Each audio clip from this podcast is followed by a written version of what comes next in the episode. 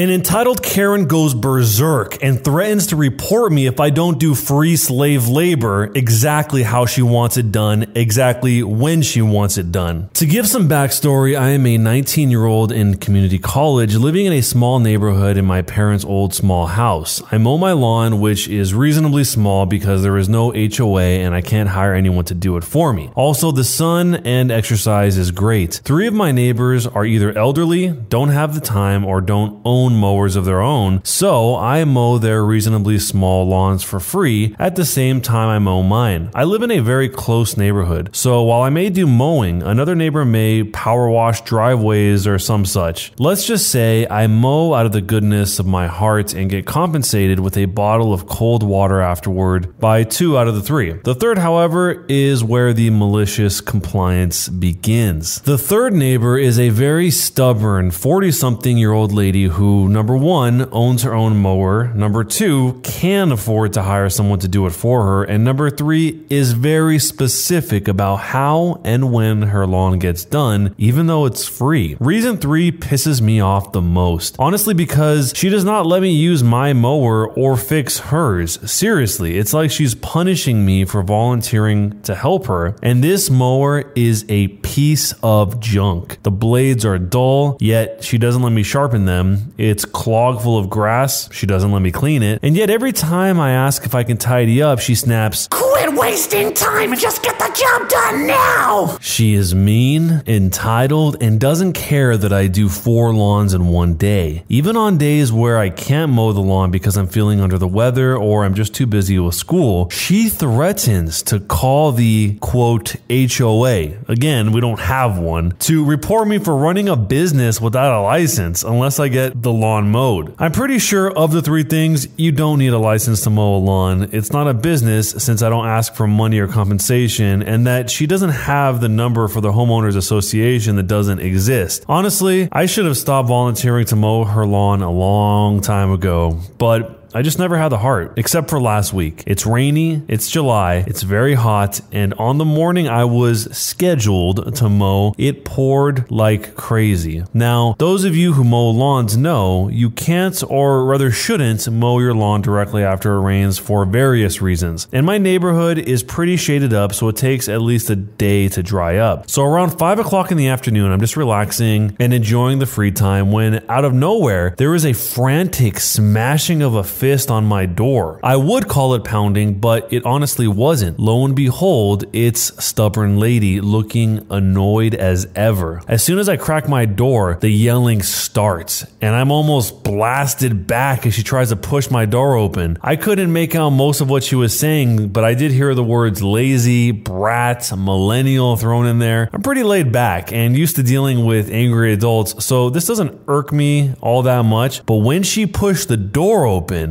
that started to piss me off. Why isn't my lawn mowed? I need it mowed right now! Uh, ma'am, it rained pretty heavily today, and I can't. m- I don't give a care what the weather is like. You better get your butt out there. I have company coming over. Ma'am, I am not going to do your lawn. I didn't even mow my own lawn today. Please stop harassing me. And now the stubborn lady with her teeth clenched and her neck veins popping said, If you don't mow the lawn right now, so help me God, I will report you like I should have done a long time ago. Now, while I could have argued, which I don't like to do, I had thought of a better plan. I said, All right, ma'am, may I at least use my mower? No damn way, you snot nosed kid. I want my lawn exactly the way I like it. My plan was in action. So, grabbing her lawnmower and seeing that her and her company's freshly rained on fancy cars were right along the edge of the lawn, I started to mow. I only got about halfway through before the mower completely shut down due to clogging and the sheer dullness of the blade. But it all worked out. Later that day, after a nice shower and a meal, I heard the reaction to my compliance, which was, to my amusement, the insane screaming and ranting about why the lawn was only half done and every car was caked in mud and grass. I only got in trouble with her as none of my neighbors liked her very much, and of course, she threatened again to report me to the non existent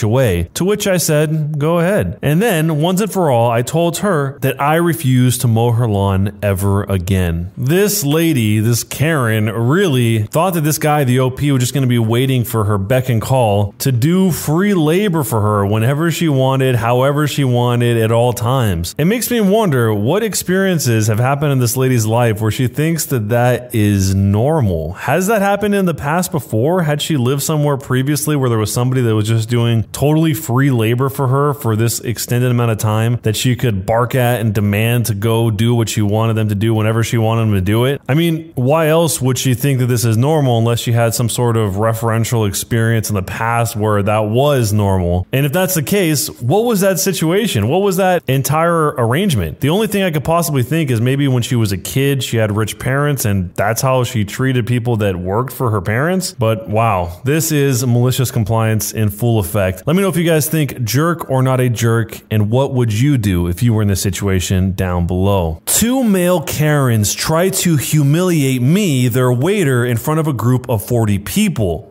So I respond by serving them a sweet, sweet dish of malicious compliance. I used to wait tables at an upscale restaurant that was known to be the place to have your holiday or office parties. Great money if you got the right group. The menus were preset, the wine and liquor was preset, and it was all auto graded at 18%. All of it was in the contract the host signed pre event. Usually, the host would make themselves known fairly early on so you would know who to talk to if there was an issue and who to give the check to at the end of the night. One night, I am splitting a party of 30 to 40 people with another server. This event had top tier food and mid level wine and booze. Very nice. A small group of people, between 5 and 6, arrive a bit ahead of the schedule two guys and three or four women. Not a problem since it's actually nicer if they slowly roll in so we can get drinks started. I walk over, introduce myself and the other waiter, and ask for drinks. Now, this was back in the early 2000s and Chads weren't a thing yet, but the two guys were the chattiest Chads. If they could have popped their collars in their suits, I'm sure these guys would have found a way. Super Chad number one said, Hey, me and my bro, we're gonna start with a round of Johnnie Walker Blue. And these ladies are gonna have an expensive red wine. Super Chad number two, turning to the girl, said, Once you have Johnny Blue, you just can't drink anything else. It changes you, bro. I said, If you like, I can put those on a separate tab. The event contract has Johnnie Walker black but not blue. The red wine selection for tonight is a less expensive wine. Super Chad 1 said, This is our party. Just give me what I ordered and don't question me again.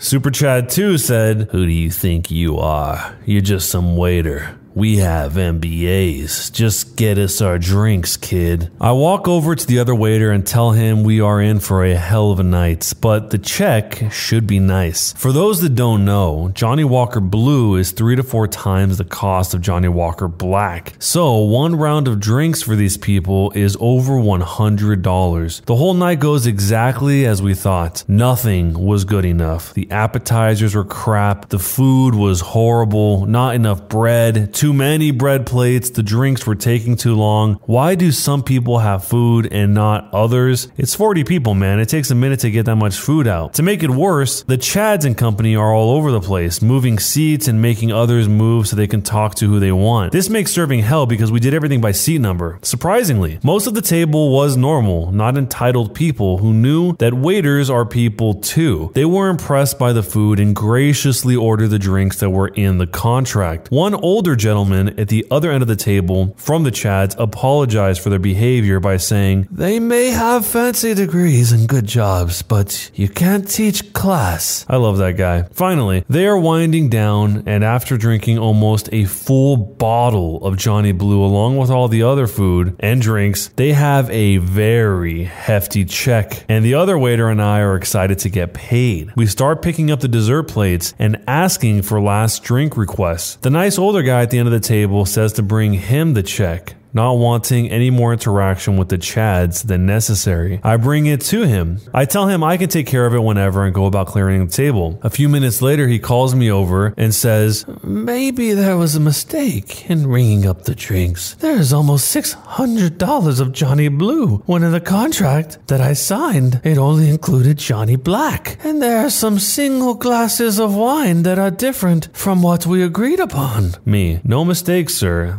That is what was ordered and drank. He is being awesome, and I felt bad. He then said, Why did you give the drinks to them when we clearly had a contract? Me, I apologize, sir. They told me this was their party, and since I was just a waiter, to shut up and do as I was told. So I did. I'm sorry, I took them at their word. I point them out, and he calls them over. What follows was the singularly greatest chew out I have ever been witness to. He goes on about how he was doing something nice, but apparently that wasn't enough. About how horrible their behavior was that night and how he is ashamed for them. But my favorite line was how you see a person's true colors and how they treat people that work for them, and they had shown theirs.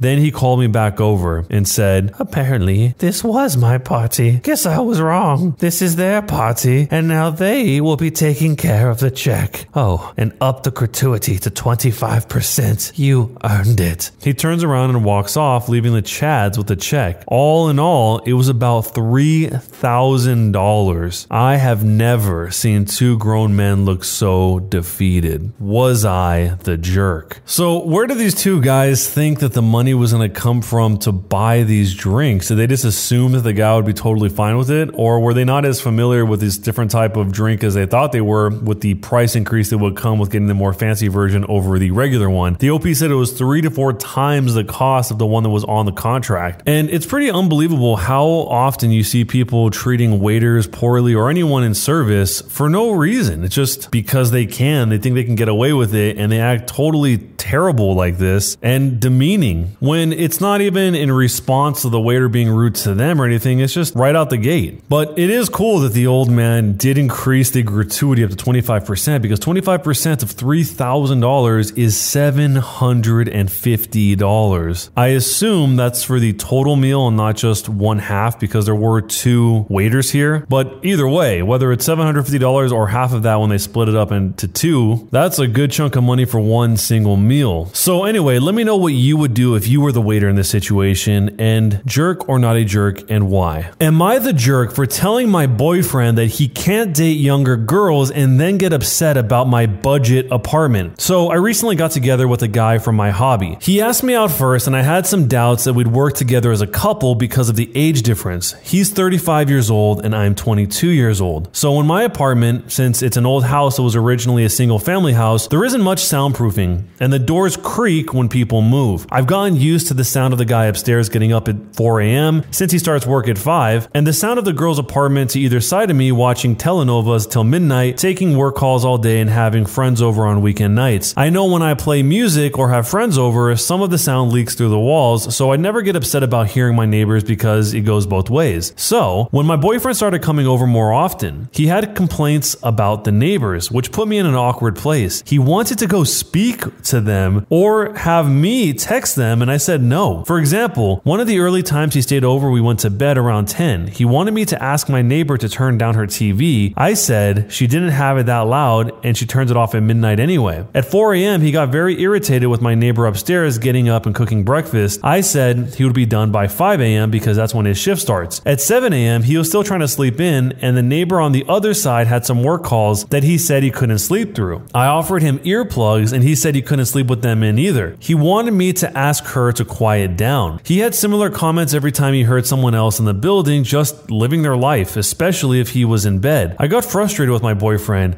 and said, You know, you can't expect to date a hot 22 year old like me and not want to deal with a 22 year old's living situation. I don't know if you realize, but this is a normal apartment for someone my age. Hell, my neighbors are pretty great. Nobody's throwing loud parties on work nights, nobody's having screaming fights, and nobody's having babies. The hot young part was in sarcastic air quotes because those were his words, not mine. He got irritated and asked why I was bringing age into it, and I said it's because he can't both want someone so young and also want someone with house kind of money. And he was being so out of touch with how normal people live in their 20s. He got really irritated with me bringing age into it, and even more annoyed when I'd respond to his neighbor complaints in the future with, okay, boomer, or tell him that if he wanted me to have a rich person apartment, then he could pay for it. So, am I the jerk for telling my boyfriend that he can't date younger girls and then get upset about my budget apartment? There's actually an update because a lot of people said, well, why don't you just stay at his house? House. It's not possible for me to get to his house on my own because I don't have a car and the buses don't go that far into the suburbs. So that would mean him driving 30 minutes from his house in the suburbs to pick me up and an extra 30 minutes to drive me to his house, then an hour round trip early in the morning to get me home in time for work. It's a lot easier for him to visit me in the city. So this whole situation just seems so strange with the way he's acting, making it seem like it's totally crazy to live in a situation with no soundproofing. I mean, I feel like most people listening to this video right now probably have lived in a situation where they have to hear somebody through the walls. I know I have. I think that's a pretty common thing to have to live with if you've ever lived in a regular apartment complex in general. One of the first things I thought about this story was it sounds like one of those guys that is living a completely separate life. I heard this story about a guy who told his girlfriend that he was in the CIA and she believed it for years and years and he couldn't tell her where he was or anything.